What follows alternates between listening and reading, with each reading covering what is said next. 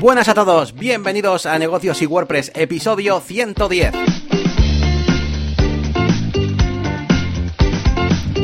Bienvenidos una semana más a Negocios y WordPress. Hoy estamos a día treinta de julio, un día realmente caluroso. Tenemos cuarenta y dos gradetes aquí en, en Bilbao y lo estamos pasando un poco mal, pero bueno, aquí en casa con todo cerrado pues intentamos sobrevivir. Y nada, como cada semana os traemos noticias del mundillo de WordPress, todas las novedades que, que podemos y que nos encontramos, y luego también pues cosillas de nuestros proyectos eh, propios, ¿no?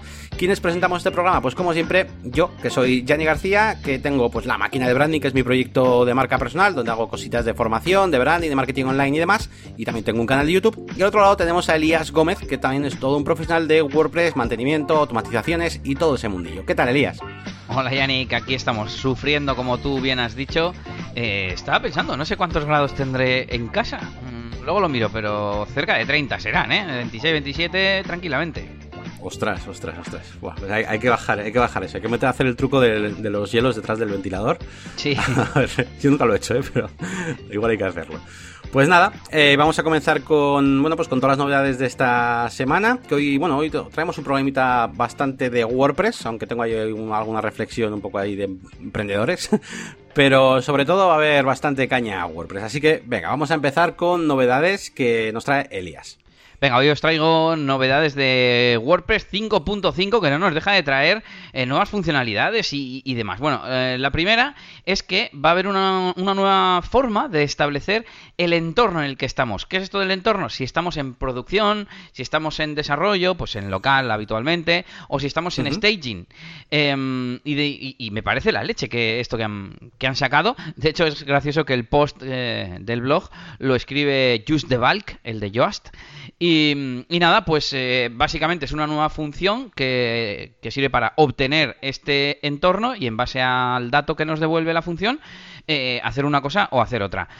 ¿Cómo se establece este dato? Pues hay tres formas de establecerlo, aunque estoy viendo en el post, yo me apunté que hay tres, pero en el post aparecen dos, una constante P H P o una constante eh, en el en el wp-config, eh, con el define, uh-huh. igual que ponemos el wp-debug a true, por ejemplo, ¿no? Para, sí, para sí. debuguear. De hecho, una de las cosas que pasa es que si ponemos que estamos en desarrollo, se nos activa automáticamente el wp-debug. Esto, pues, uh-huh. me parece muy guay. No lo he leído en ningún sitio, nadie, no he visto comentar a nadie la noticia. Y me parece algo muy útil porque, no sé, está bien siempre eso de poder establecer en qué eh, entorno estamos. De hecho, no sé si servirá para, para cambiar el entorno, eh, o sea, el entorno, la, los datos de conexión a la base de datos, ¿no? Y que cuando estás definido como local te coja los, los, unos datos y cuando es en producción te coja uh-huh. otros. No sí, sé. Que cada uno tenga los suyos, estaría, estaría chulo, sí. Bueno, pues una cosa interesante que me miraré un poco más porque me he quedado un poco loco con eso de que pone que hay dos formas, no sé cuál sería la tercera y, bueno, que también podemos definir nuestro propio entorno. Además de producción, staging y desarrollo, pues el, el que nosotros queramos, pues no sé, para hacer nuestras nuestras pruebas, ¿no? Pues imagínate que tienes uh-huh. una prueba de desarrollo en, en la agencia y otra en tu casa. Bueno, pues poder poner agencia, por ejemplo, ¿no? Uh-huh. Y bueno, ¿qué más? Más cosas. Os traigo de WordPress cinco punto cinco, un post de cosas variadas, Miscellaneous Developer Developer Focused Changes in WordPress cinco punto cinco. Bueno, yo hay unas cuantas, pero me he apuntado dos que me han parecido más interesantes. Y es que eh, por fin se va a soportar el actualizar los temas y plugins desde un archivo zip. Toma ya. Con lo cual, te van a fastidiar un poco ese vídeo que tienes en el que se explicas cómo actualizar eh, a través de un plugin, teniendo un plugin instalado que te permite subir un zip y, y sobreescribir, ¿no? Me, me hacen un gran favor porque, aunque a pesar de que es un vídeo tal, que, bueno, que no me impor- lo, lo quitaré porque es que la gente me lo sigue preguntando un montón, tengo que hacer un montón de aclaraciones muchas veces de cómo se actualizan los plugins que pongo también en la zona premium y tal, o sea, me van a hacer un gran favor, la verdad, realmente. Para el futuro, ¿no? Para que no les tengas que decir, mira, lo tienes en este vídeo explicado. Sí, sí. La verdad es que está muy bien porque antes de actualizar te pone una tabla comparativa de las versiones que tienes, la versión que subes, no sé qué, o sea, está currado. Incluso hay filtros para poder modificar el contenido que aparece ahí, o sea, todo súper, eh, eh, no sé, modificable por el desarrollador, ¿no?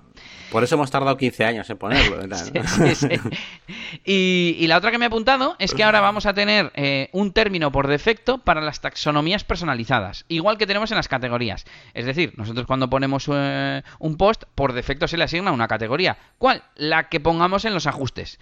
Pues ahora también vamos a poder establecer cuál es el término por defecto para, pues por ejemplo, marcas en los productos de WooCommerce, ¿no? Que sería una taxonomía uh-huh. personalizada.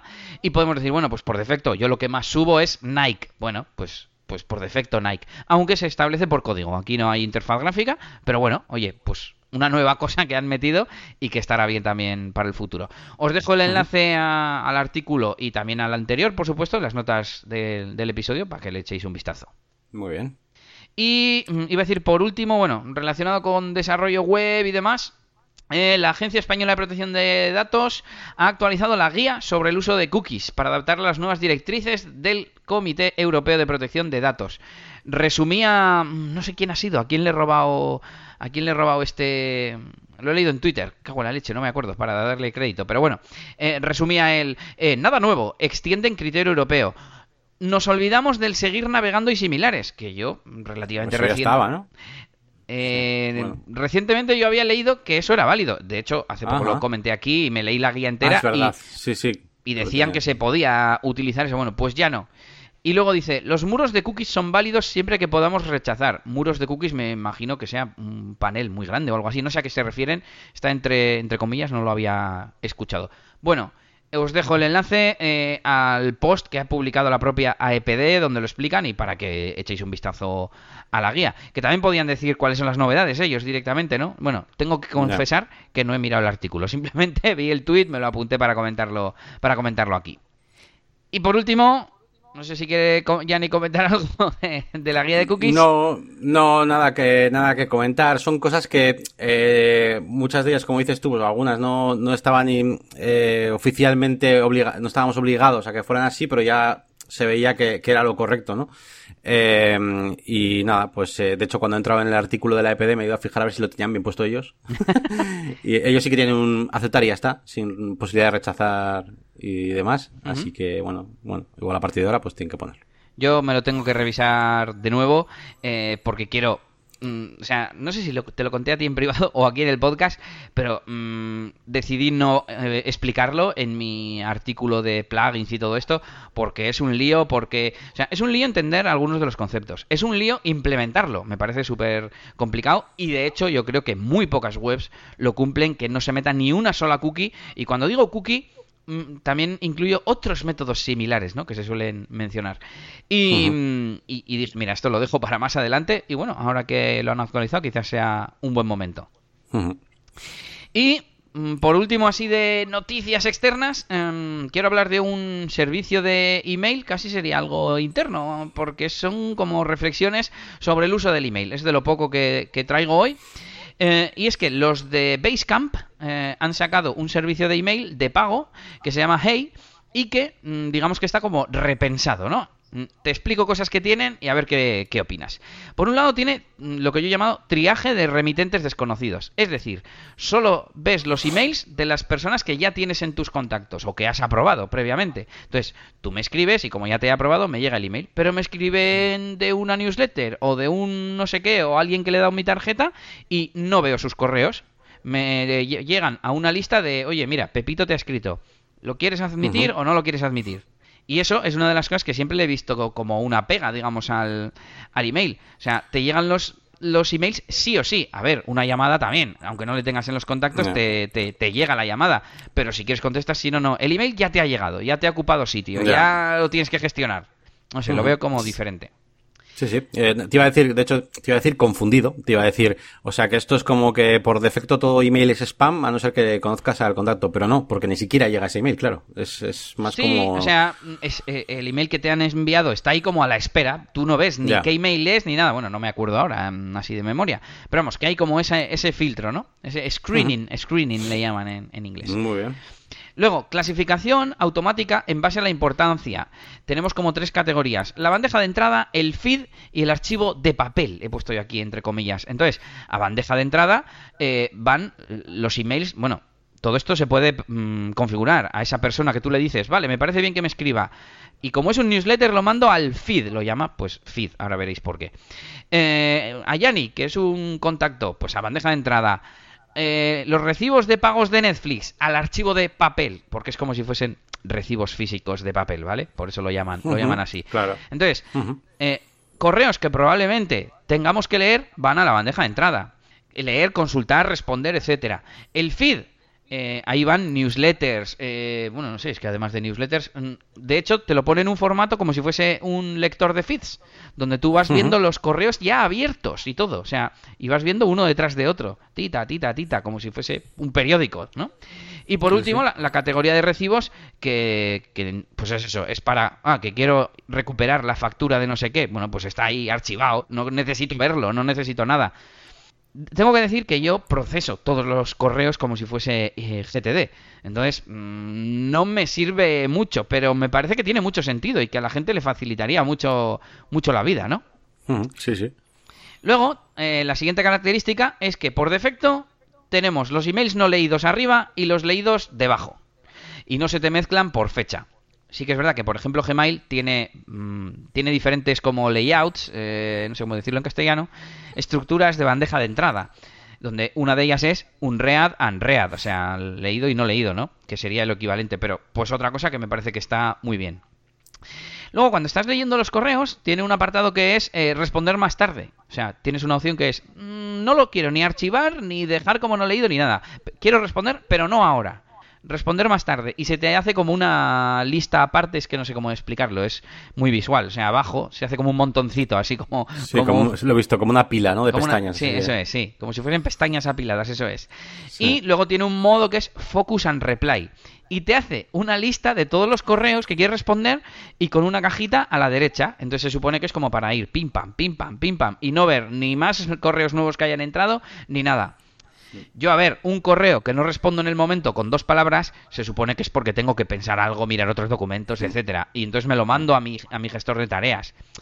No me lo dejo ahí en una estrella para leer, no sé qué, pero, pero eso yo, la mayoría de gente seguro que sí, lo hace. Es lo que dices, eh, tú también, por ejemplo, juegas mucho con el teclado, para adelante, para atrás, eh, para, para siguiente y para atrás, con los emails, pero, eh, por ejemplo, esto también está pensado mucho para, para ver esa lista directamente de los correos que te han enviado y que tú, tú vas a responder, sin que tengas que ir a buscar uno a uno a responderlos. O sea, tú las ves, vas haciendo scroll y vas viendo esos emails y respondiendo al mismo tiempo, como si fueras los comentarios de YouTube, ¿no? Que luego tú, a la hora de la verdad, es lo que digo, ¿no? Que tú usas mucho el teclado y tú dirías, pum, siguiente, pum, siguiente. Pero eso la gente normalmente no lo usa. Entonces, eh, está guay también ese, esa vista, ¿no? Claro, a ver, sí, mm. yo podría tener una etiqueta o con estrella, lo que sea, y sí que estarían todos juntos y tal. Pero claro, pero claro tendría que ir dando lo que tú dices, a la R para reply, para responder, eh... tabulador, enviar, ir al siguiente correo.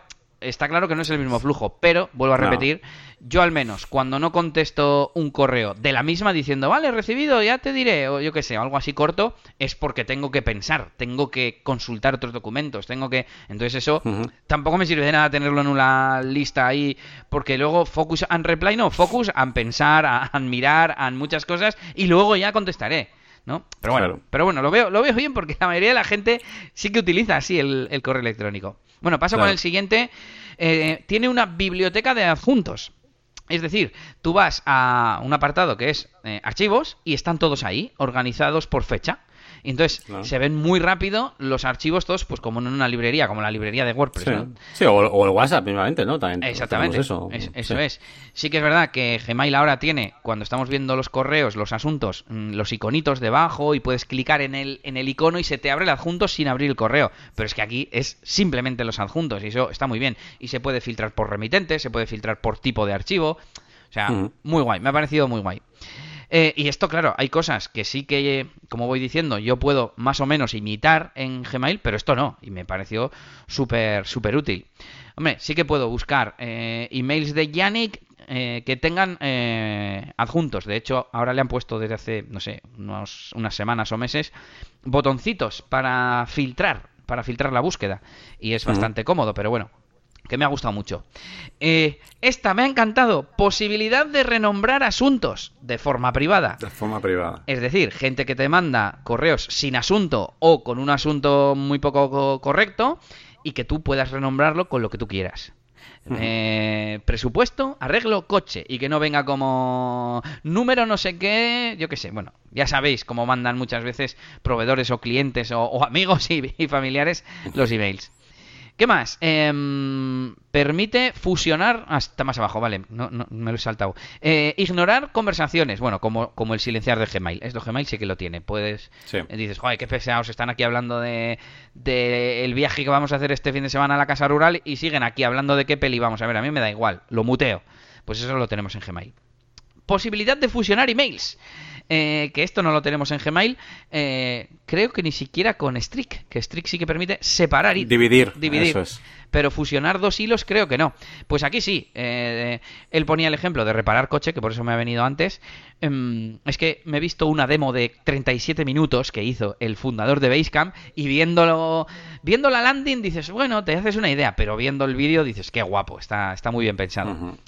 Y eh, él ponía un ejemplo de, primero hacía una especie de consulta para arreglar el coche, pues a un taller, y tenía un hilo de correo, y luego en otro hilo le mandaban el presupuesto de arreglar el coche, y él decía, es que para mí son la misma cosa, lo quiero tener junto. Que bueno, yo no sé si estoy cien por ciento de acuerdo, pero tiene cierto sentido, ¿no? Podemos querer fusionar los hilos muchas, en muchas ocasiones. ¿Qué más? Tiene notificaciones desactivadas por defecto, y luego las podemos activar en base a remitentes. No, pues mira, lo de Yannick, quiero que me suene, que seguro que es algo del podcast o algo importante, etcétera, pero todo lo demás no quiero que me suene. Entonces, bueno, no sé si Gmail tiene la opción de, de notificar por remitente, yo creo que no, pero bueno, me ha parecido que, que está muy bien. También, otra cosa chula, bloquea por defecto el seguimiento de apertura de, de todos estos eh, trackers, ¿no? De, de MailChimp, de MailTrack y de todos estos, por defecto están bloqueados. Bueno, de hecho no sé si se puede desactivar. Eh, y por último, agrupar emails por remitente. Es decir, todas las conversaciones que yo haya tenido con Yannick, verlas todas juntas. Hablábamos de eso hace poco, eso está guay también, sí. Que a ver, de nuevo, hacer una búsqueda por persona en Gmail se tardan tres segundos, pero esto está ya pensado. Voy al contacto Pepito y, y muestra una fila con los últimos adjuntos de los últimos emails, etcétera, claro, etcétera, etcétera. Y, y tiene una interfaz para ello. Es que, claro, es como lo de la biblioteca adjuntos. Tú también te puedes hacer tu propio búsqueda, ¿no? Búsqueda hash attachment, no sé qué y tal, y te lo guardas como, ¿no? Como una pestañita, o sea, como un... Sí, o como un favorito malo del navegador. Es como, o como un favorito, igual. Eso es. Pero esto es lo mismo porque tiene interfaz propia, ¿no? Claro. Oye, y la... Bueno, la pregunta no es pregunta porque ya sé la respuesta, pero claro, te iba a decir, joder, esto no debería ser un cliente, no estaría guapo que fuera un cliente de correo, o sea, una aplicación, ¿no? Para... Qué, qué pena, ¿no? O sea, me refiero, yeah. Porque triunfaría muchísimo, yo creo, porque esto realmente las funciones que tiene, se, por poder, se pueden hacer con... Con, da igual, ¿no? ¿Qué cosa? O sea, sí, con... Con, sí, el proveedor de email nos da cua... Eso es. Lo mismo, cual sea.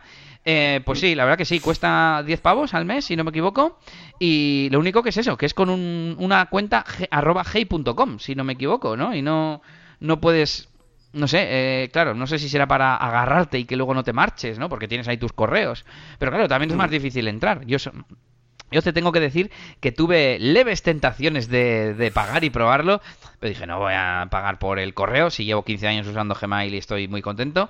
Eh, pero no sé, había cosas no. que yo decía, joder, es que me, me gusta mucho, tiene muy buena... Son muy buenas ideas. Ah, y, sí, sí. y lo que tú dices tienes mucha razón. Hay algún cliente que hace algunas de las cosas. Eh, yo en Setup, en la suscripción de Setup, tengo dos o tres que son así como clientes avanzados. Y hay alguno que, por ejemplo, tiene vistas por contacto. Te agrupa todo por contacto y así ves uh-huh. el historial.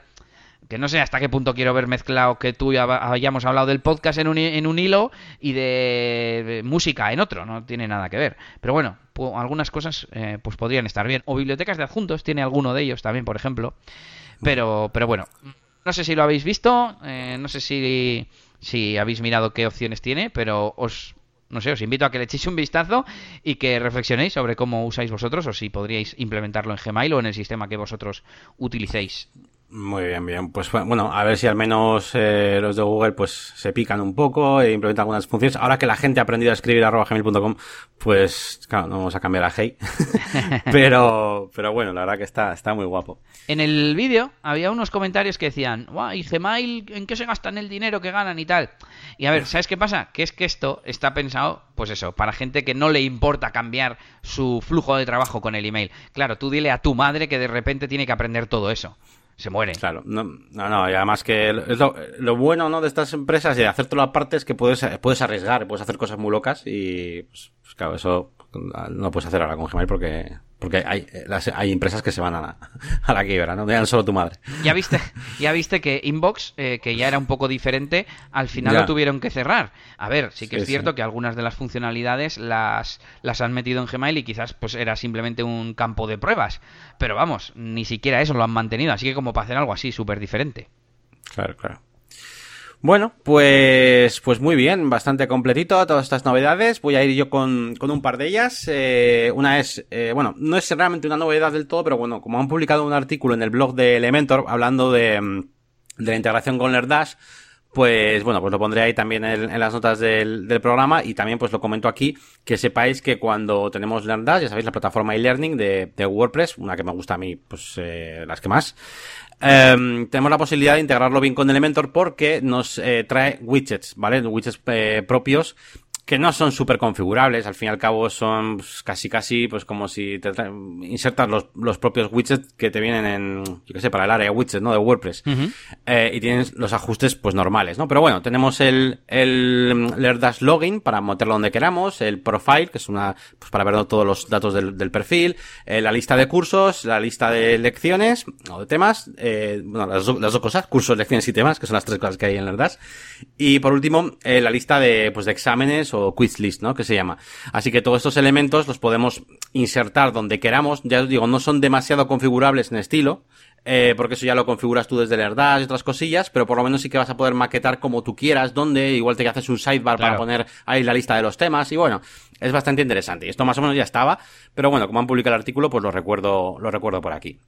Y, y nada, la siguiente noticia sí que es un poquito más contundente o más robusta, porque se trata de una gran actualización que han lanzado para uno de los plugins de Crocoblock, que es JetTricks, que es un plugin que estaba ahí hace tiempo, pero que básicamente lo único que hacía era poner ahí unas estrellitas y es que era, era muy simple, ¿vale? Uh-huh. Pero ahora han hecho ya una cosa bastante interesante para, para meter reviews en tu, en tu página web, ¿vale?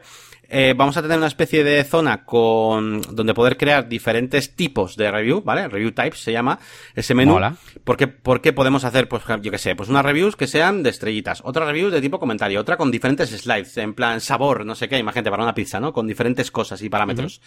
Uh-huh. Y, eh, cada uno de esos tipos de review la podemos asignar a un diferente tipo de custom post type, ¿vale? Correcto. Los productos de WooCommerce quiero que lo tengan con estrellitas, no sé qué tal.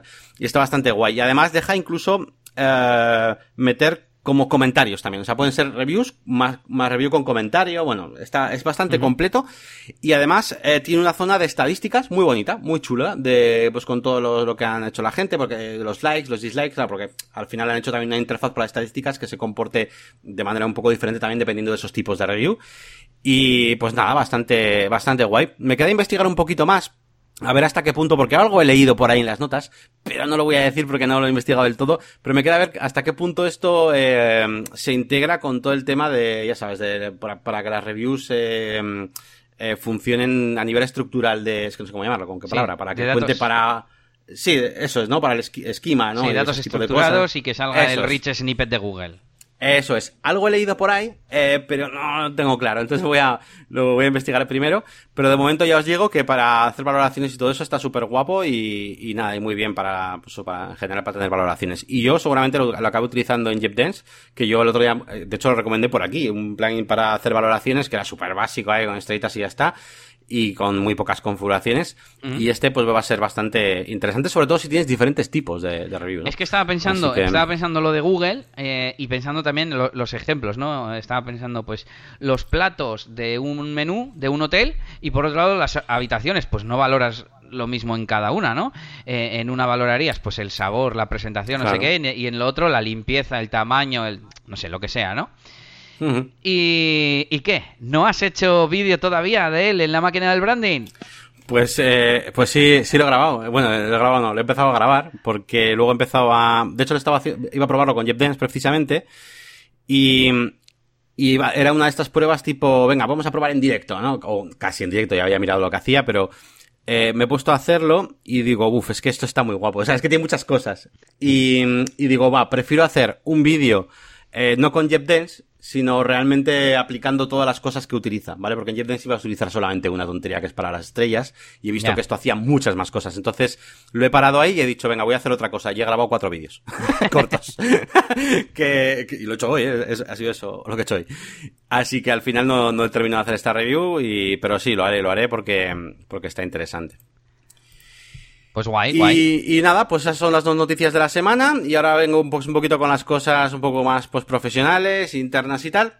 Y, y bueno, vengo con una pequeña reflexión. Esta semana, a modo de, de ocio, he estado viendo eh, el, el famoso documental que ya tenía ganas de ver hace tiempo, de que está en Netflix, sobre Michael Jordan, que es el de, de Last Dance, ¿vale? Es una cuenta que se ha hecho súper famoso, además está doblado castellano y está súper bien montado, el guión está súper guapo, tiene un montón de, de imágenes inéditas que hasta ahora no sabían, eh, no habían dado permiso, ¿no? Para que se vieran y tal. Y va contando un poquito la vida de Michael Jordan, haciendo saltos en el tiempo, eh, siempre, como siempre en orden, o sea, pero dando saltos adelante y atrás, es decir, mil novecientos ochenta y tres, yeah, yeah, yeah, yeah. mil novecientos noventa y ocho, mil novecientos ochenta y cuatro, mil novecientos tal. Entonces, eh, y, y la verdad es que me ha gustado mucho. Y me ha, eh, me ha vuelto a demostrar cómo, eh, muchas veces, o la mayoría de veces, por lo que estoy viendo yo cuando veo la, la vida, ¿no? De, de gente que, que son genios o son, han tenido muchísimo éxito, eh, es gente que no, que no es normal. En el senti- en el sentido de que, de que están totalmente chiflados, totalmente locos por lo que, por lo que hacen. O sea, sí. eh, y, y, y se dejan, se parten la, se parten el lomo, o sea, se dejan la piel. Eh, y no les importa prácticamente otra cosa, ¿no? O sea, le meten una caña a eso mmm, a muerte, ¿no? Y, y casualmente he estado combinando estos episodios con también alguna que otra charla TED y demás, y me he dado cuenta de que hay como dos tipos de charlas que a mí me acaban motivando, por así decir, pues para trabajar y para hacer pues mis proyectos, y que es verdad que muchas de estas charlas TED que, que a veces veo tienen como la característica de ser inspiradoras, por así decirlo, y de hacerte dar ese salto a la hora de emprender de, de venga, si, si lo más importante es ese salto de, de, de empezar y hacerlo, ¿no?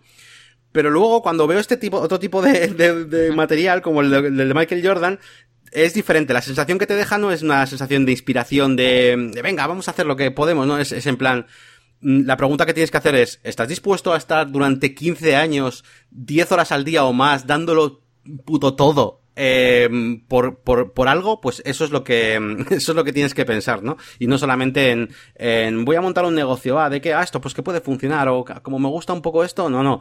Eh, si quieres realmente tener mucho éxito en algo, tienes que trabajar muy duro, ¿no? Y Elías suele decir la frase esa de empujar y todo eso. Y la verdad es que lo estoy viendo en un montón de gente, en Steve Jobs, bueno, estoy viendo muchos documentales de todo tipo, no solo de, de deportistas, sino de, de, de, de informáticos, de todo, ¿no? De, de marqueteros. Y la verdad es que se, todos, casi todos, bueno, todos lo que he visto, se han dejado la, la puta piel haciendo las cosas. Entonces, eh, yo últimamente, pues eso, eh, tengo, tengo claro cada vez más que voy a tener que dejar eh, cosas. Volvemos al tema de siempre, pero es que es verdad. Voy a tener que dejar cosas para, para elegir lo que realmente me guste y hacer y darlo, darlo todo con eso, porque si no, no se va a tener realmente éxito. Es muy difícil que tengas éxito en algo. Al final los tópicos de tienes que hacer lo que te gusta, lo que sea tu pasión, es cierto, yeah. Porque realmente tienes que estar muy loco para dedicarte diez horas al día, ¿no? En, en algo durante cuatro o cinco años ahí seguido sin parar, eh, para poder tener un mínimamente éxito, ¿no? Él también está investigando los youtubers de, de gaming, ¿no? De, de videojuegos y tal, y el curro que se hacen es una barbaridad para poder en tres o cuatro años tener unos ingresos decentillos. Tienen que estar todo el puñetero día haciendo directos en Twitch más de cuatro horas, de tirarse tres o cuatro vídeos por semana seguro, porque eso es la, la norma, ¿eh? En los vídeos de, de videojuegos no hay nadie que suba uno o dos a la semana. Uh-huh. Eh, y tener una comunidad y hacer, guay, currárselo mogollón durante, ya te digo, cuatro años por lo menos, a fuego todos los días, para luego conseguir algo decentillo. Así que, eh, desde aquí os lanzo, pues eso, un poco de ánimos y que, y que intentéis darlo todo y que vais a tener que sacrificar cosas, yo creo. Si estamos hablando de tener un éxito de la hostia, ¿vale? No estamos hablando de que te vaya un poco bien y ya está. O a mí en la máquina de branding, no sé qué. No, no, si yo quiero que me vaya bien en la máquina de branding, voy a tener que dejar uno de los trabajos o varios de los trabajos y dedicarme al menos, pues, muchas, bueno, ocho horas al día iba a decir, pero las que sean, ¿no? Pero mucho más, para realmente tener éxito, bien de éxito en ese, en ese proyecto. No, no hay otra, no hay otra. Sí, puedes tener muchísima suerte o muchísimo dinero o lo que sea, pero, yeah. pero eso no es, lo, no es lo normal. La verdad es que, eh, por un lado, me has embajonado porque es lo que es pensé que... que ibas a decir, ¿no? Que, que claro, está esa segunda rama que es la de la del genio que no decide que va a hacer eso. Es está dentro de sí mismo, es como que viven en otro universo. No les importan las críticas, no se preocupan por la política, por no sé qué, por no sé cuál, porque están a lo suyo. Me has hecho acordarme de un documental que vi, bueno, no me acuerdo de qué era, pero salían los inicios de Microsoft.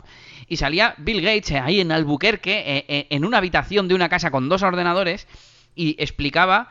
O igual es en la de Silicon Valley, en la peli esta, Silicon Valley no, eh, la peli de Piratas, piratas de Silicon, piratas de Silicon sí, Valley, eso es. Sí, sí. Y, y salía y decía que comía cuando ya no se aguantaba más de hambre y dormía cuando ya no se aguantaba más, más eh, despierto. Y el resto del tiempo estaba programando y pensando en su movida de Microsoft y en vender ese hardware, o sea, ese software, etcétera, etcétera. Entonces Exacto. es como, es que ser así casi ni, ni siquiera se puede decidir.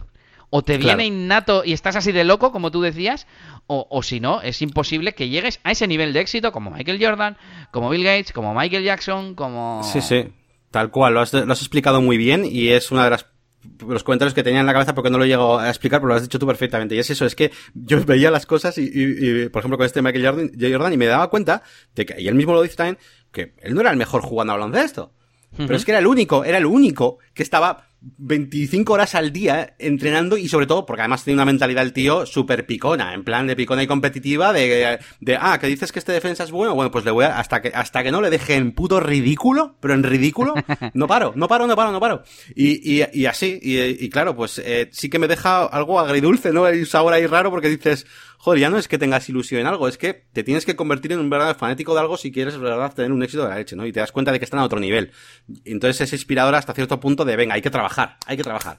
Pero inspiradora de, de venga, que lo que falta es el primer paso, ¿no? Que es, el, es más charlatez, pues no tanto, ¿no? Yeah, Entonces, yeah. Bueno, era un poco eso. Bueno, pues me veré, me veré el documental porque lo he visto hace poco por Netflix, que me volví a dar de, de alta, por cierto, para ver unas series y bueno, tengo ahí cosillas para ver, así que le echaré un ojo.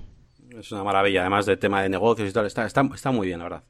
Y nada, ¿y qué más os traigo de esta semana? Pues luego lo cuento, venga, como he estado yo un rato hablando ahí sobre esta reflexión, venga, que nos hable un poco Elías de qué ha hecho esta semana y luego os cuento más cosas. Venga, va, mi semana, os la resumo rápidamente. Nueva boda de D J Elías, a esto se merece un aplausito. Una, un lead que me entró de una persona conocida que un día una, una vez le di... Bueno, medio conocida. Vamos, que tengo poca relación, es lo que quiero remarcar. Le di una tarjeta y pues que se va a casar, se ha acordado de mí y ha estado cacharreando mi web, me ha escrito. Y pues de esto que hay buen rollo desde el principio y, y ya está. Y, y en unos pocos días me ha aceptado y ya está, así tiene que ser. Tengo que decir que incluso me pidió un pequeño descuento, ¿no? En plan, oye, no sé si nos podrías hacer un pequeño descuento. Y no me ha importado porque... me lo ha pedido bien, con buena educación, escribiendo claro, un email sí. en condiciones y, y ya está. Así que, en cuanto a eso, eh, pues bueno, contento, está bien, no le estoy dedicando mucho, así y se tiene que ir llenando la agenda poco a poco para el año que viene. Tarjetas uno, newsletter cero. Eso, eso. Eh, ¿Qué más? En Elías D J, mi faceta de D J de discoteca, estoy acabando de subir los directos de la cuarentena. Creo que me quedan ya solo dos, que, que me está llevando un montón de tiempo. Menos mal que me está ayudando Nelly a meter eh, la lista de canciones de cada, de cada una. Eh, también he estado repartiendo el último pago que nos ha hecho la tienda digital en la que tenemos eh, nuestras canciones, en el sello discográfico digital. Me ha llegado, me ha llegado. Que también está ahí involucrado Yannick. Y, y está haciendo el reparto que con Airtable es una maravilla. Antes había que hacerlo con, con Excel y muy manualmente, filtros, no sé qué. Y ahora, eh, bueno, más que nada es maravilla el hecho de pasar el informe que nos mandan en C S V a, a Airtable, porque simplemente tengo que pegar. Antes Nelly tenía que hacer unos cristos, dividir algunas de las de los discos que eran de varias personas, etcétera. Bueno, y por último, en... en la web, en elias gómez punto pro, he hecho un resumen semanal de WordPress, con las novedades de WordPress punto cinco, de las últimas semanas, de Gutenberg, de Eli Blogs, que también hemos contado, etcétera. Y bueno, uh-huh. también eh, el tema este de Hey, del servicio de email que hemos comentado antes, he hecho como un resumen de lo que mismo que he comentado aquí, pues está en, en uh-huh. la web.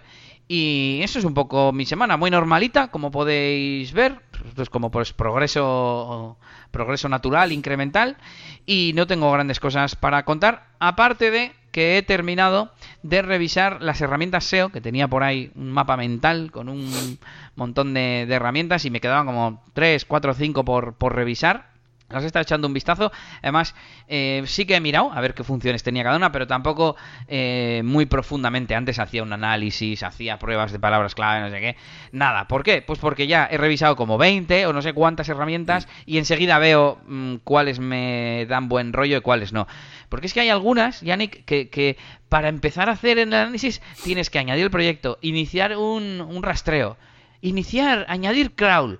Añades el crawl, se tira tres horas haciendo el crawling, no sé qué, o sea, como muy manual. La interfaz en algunas no es nada buena, y es en plan, y esto vale veinticinco euros al mes y solo hace el crawling y luego el informe técnico.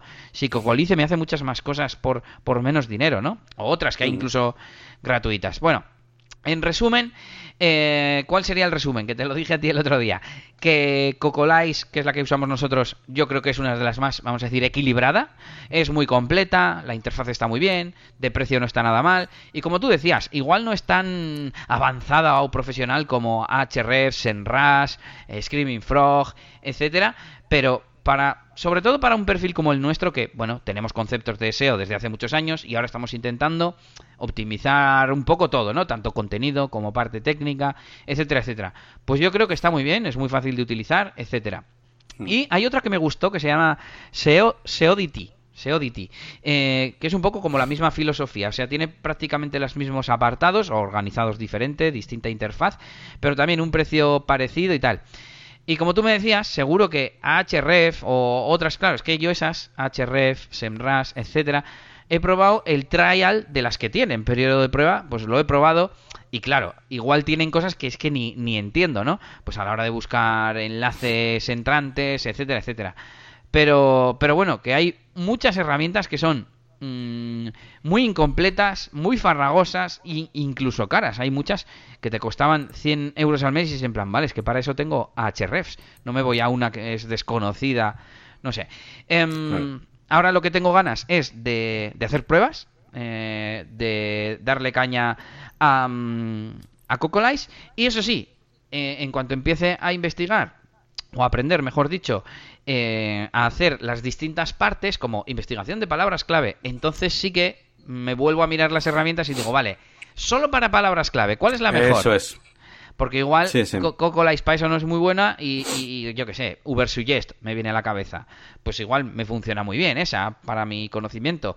Y sin embargo, la investigación de palabras clave de Cocolyze pues no está mal, pero quizás tampoco sea la mejor. Eh, análisis técnico. Bueno, pues igual el Cocolyze no está mal, pero hay una que lo hace más, más eh, concienzudamente, iba a decir, ¿no? Más pormenorizado y te dice... pues estas U R Ls tienen el mismo título, ¿no? Y eso Cocolyze, por ejemplo, creo que no lo hace. Lo hace por cada página. Por bueno, cada página, sí. Sí, no, te iba a comentar una, una reflexión que va un poco por ahí, que es que además yo he estado viendo últimamente, he tenido una temporadilla ahí de bastante tema de, de S E O, pero también de Black Hat y cosas así. Y al final el S E O es como, como todo, ¿no? Es como... Eh, es como si hablas de cosas de, de un grupo grande, ¿no? De, de, de marketing o de diseño, ¿sabes? O de edición uh-huh. de vídeo incluso. Y dices, vale, para ser diseñador, ¿qué me hace? ¿Con Photoshop, Illustrator y, y Premiere me vale? Pues sí, eh, me hace falta el Adobe, el Adobe After Effects, me hace falta el tres D Studio, ¿sabes? Es un poco así, porque claro, eh, el S E O normal, que, que pues es que no sé llamarlo, no, White Hat, no, es que el S E O normal, el de, el de optimizar la página web, entonces conocemos la parte técnica, la parte de conseguir algún enlace, tal, pues un poquito lo que conocemos normalmente, pues se puede hacer perfectamente con, con Cocolyze. Y es un poco lo que, lo que dices tú, es súper versátil, tiene un montón de cosas, ¿no? Pero claro, cuando te pones a hacer estrategias concretas para conseguir una cosa ya muy específica, rara, dentro del mundo del S E O, pues ahí es donde vienen herramientas, y lo que dices tú, algunas, pero con una interfaz súper hacker ahí, que parece una página web de los noventa, ¿sabes? Uh-huh. Y que, pero que internamente, pues eso, te saca un listado de un montón de cosas y te las mete en un C S V y te las ordena, y... Y claro, son para hacer cosas concretas que tú y yo, pues ahora mismo, pues no, no, no, no sabemos para, no sabemos para qué las vamos a utilizar, ¿no? eh, pero entonces, claro, pues hay muchas ramas dentro de, del S E O y dentro de las cosas que se pueden hacer. Entonces, creo que para lo que, para el común de los mortales, creo que Cocolyze sigue estando muy bien. Y te iba a hacer una pregunta, y es que, ¿sabes si te acuerdas? Porque creo que lo dijiste aquí, pero no me acuerdo. Y es, ¿cómo conociste a Cocolyze? Porque me acuerdo que fui, fui en Donosti, me lo presentaste cuando fui contigo, ¿te acuerdas? Cocolyze, y... Yannick, Yannick Cocolyze. Sí, pero no me acuerdo de dónde lo sacaste. Eh, es curioso porque me refiero, me, me, es, un, es creo que es francesa la aplicación, y yo no, es que no la he visto en ningún lado. O sea, es que no la he visto... En sí. YouTube, en YouTube no hay, o sea, igual sí hay, ahora voy a buscar en YouTube, ¿no? Pero sí, sí, ya te entiendo, en post por ahí, en Twitter, tal. Pues me juraría que en alternative two punto net, esta web que uso tanto, y que ahí también descubrí Keylogs, que Keylogs mmm, me es gusta, verdad. Pero Keylogs no, se, no deja de ser una versión, no sé si decir avanzada o simplificada, de Search Console. Te dice ahí a las claras cuáles son... Eh, las, las páginas que tienen un C T R bajo para la posición que tienen, y entonces mejoras la descripción, mejoras el título, pues todo eso no tienes que andar haciendo filtros y cosas, porque ya hay un botón que te lo filtra y que te lo dice, ¿no? Eh, eh, pero... Me voy a hacer un curso de Cocolyze, ¿eh? Perdona, es que, o sea, sí, y en, y en YouTube en abierto, es que no hay, hay súper poco contenido en castellano específico de Cocolyze, o sea, pero nada, o sea... Bueno, de momento ah. a, añádete ahí eh, curso de introducción, o sea, curso vídeo. Luego ya veremos conceptos básicos de S E O con Cocolyze. Y luego ya veremos sí, si sí. haces más. Sí, sí, ya te digo. Pues muy bien, muy bien. Vale.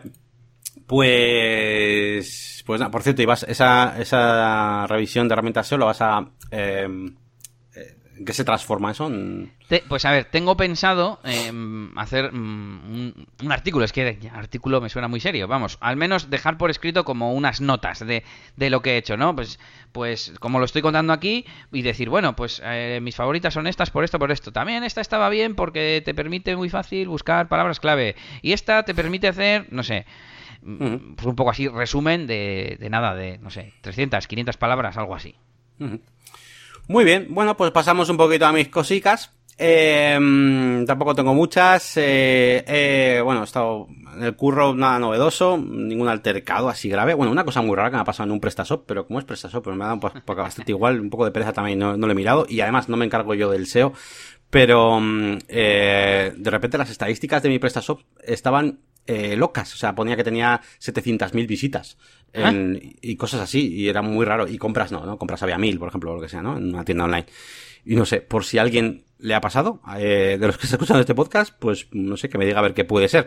Yo he pensado tipo, pues eh, bots o lo que sea, o... pero no sé, en Google Analytics estaban bien, por ejemplo, las estadísticas. Así que, no sé, muy raro. Eh, así como anécdota, lo único que, de hecho, no lo tenía ni aquí apuntado. Eh, lo que sí he hecho es eh, subir cuatro vídeos eh, muy muy sencillitos, ¿vale? Con, son truquitos, eh, realmente. Uno es acerca de, bueno, lo he subido a, a mi página web, por supuesto. Uno es acerca de cómo igualar la altura de los listing items, ¿vale? Bueno, hay muchas formas de hacer esto y tal. Y bueno, lo normal suele ser, pues, darle una altura fija a la caja, ¿no? A las cajas y ya está. Eh, que sea más grande de lo que puedas contemplar y ya está. Pero yo aquí le doy una pequeña vueltita de tuerca más, que es eh, que dentro de esa caja, eh, si estamos utilizando muchos contenidos, dar altura a cajas que tengas dentro, para que eh, puedas poner los, eh, por ejemplo, todos los títulos al mismo al mismo nivel o cosas así, porque sí. claro, por si simplemente le damos altura, luego se queda todo muy, muy, bueno, es una cosa que yo creo un poco visual que tenéis que ver, eh, pero básicamente eso es un poquito para dejarlas todas a la misma altura.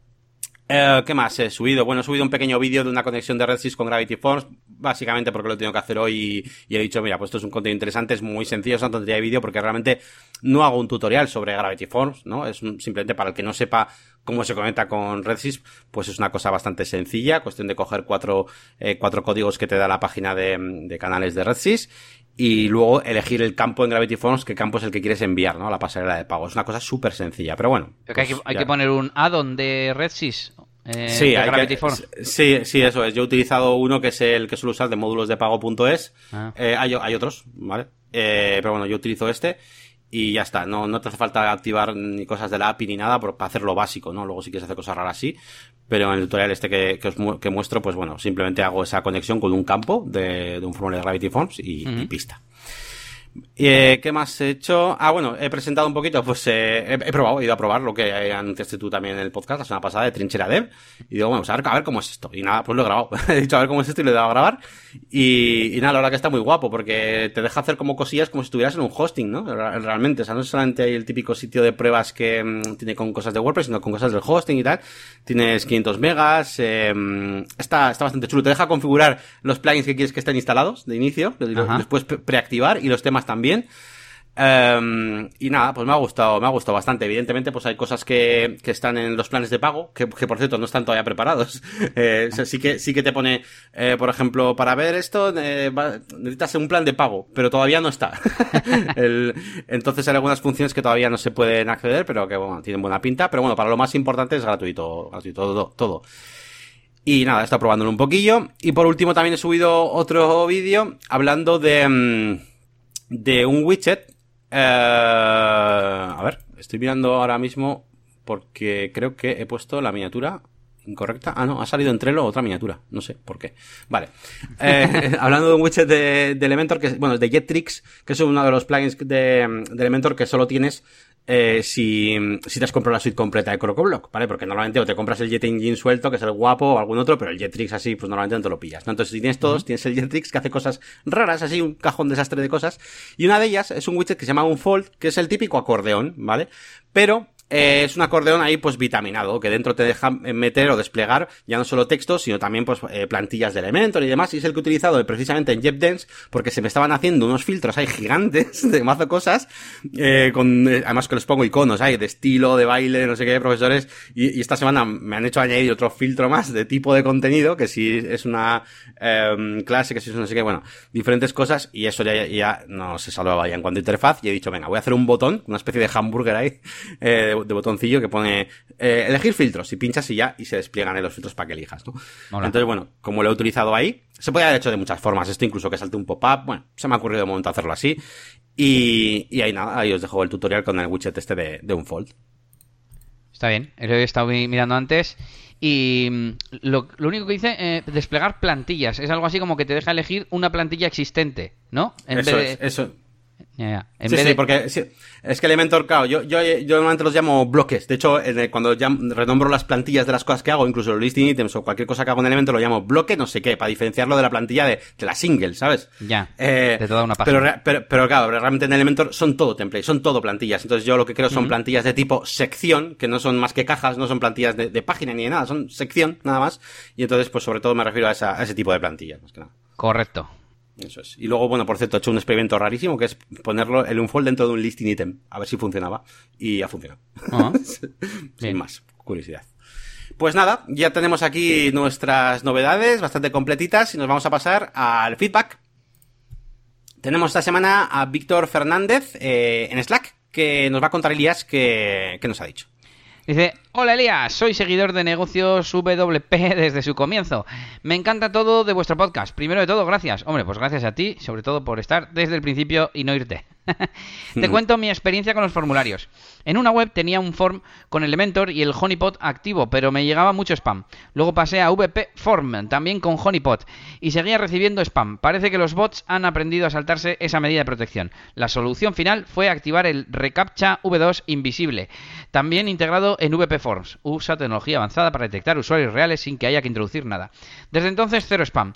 Espero te sirva mi experiencia. Bueno, hablé un poquito más con, con Víctor y parecía que se refería a formularios de contacto, pero bueno, estuvimos ahí charlean, charleteando un poco y al final estuvimos buscando otros plugins y tal. Y bueno, de momento, hace la semana pasada ya había instalado Stop Spammers y de momento con ese plugin estoy. No tengo novedades en este no. aspecto. La cosa era, recuerdo que en la web de elias d j punto com, como ahora tengo abierto el registro, se me estaban registrando usuarios de spam. Pero es en el formulario, digamos, de registro, de alta de, de usuario. Sí, yo tuve una experiencia parecida a lo que dice en la, en la agencia, pues bueno, mientras empezaba, sobre todo con Elementor y tal, pues bueno, Elementor también te permite, el propio formulario te permite que sea de registro, ¿no? Eh, de registro o de suscripción o lo que, lo que necesites, ¿no? Y me pasó un poco parecido porque yo usaba el Honeypot y claro, como mola tanto y no había que hacer nada, ni configurar nada, ni decirle al cliente que se haga una cuenta de, de Google para registrar el reCAPTCHA ni nada, pues me encantaba y, y estaba pues eh, emperrado ahí, encabezonado en que hay que usar el Honeypot, pero la verdad es que no funcionaba tan bien como, como le está diciendo y al final yo también eh, claudiqué a utilizar el reCAPTCHA V, pero bueno, yo utilizo el V tres creo, me parece que el V dos, creo que es el, no estoy seguro, el invisible recaptcha, ¿no? Que es el, sí. Creo que es el V tres, no, no estoy seguro. Y, pero bueno, ambos se integran también con Elementor, o sea que si utilizas el recaptcha V dos, pues también lo puedes meter en un formulario de Elementor. Eh, bueno, y en lo que quieras, y en Contact Form, y en lo que te dé la gana, ya habrás visto tú todos los plugins que hay para eso.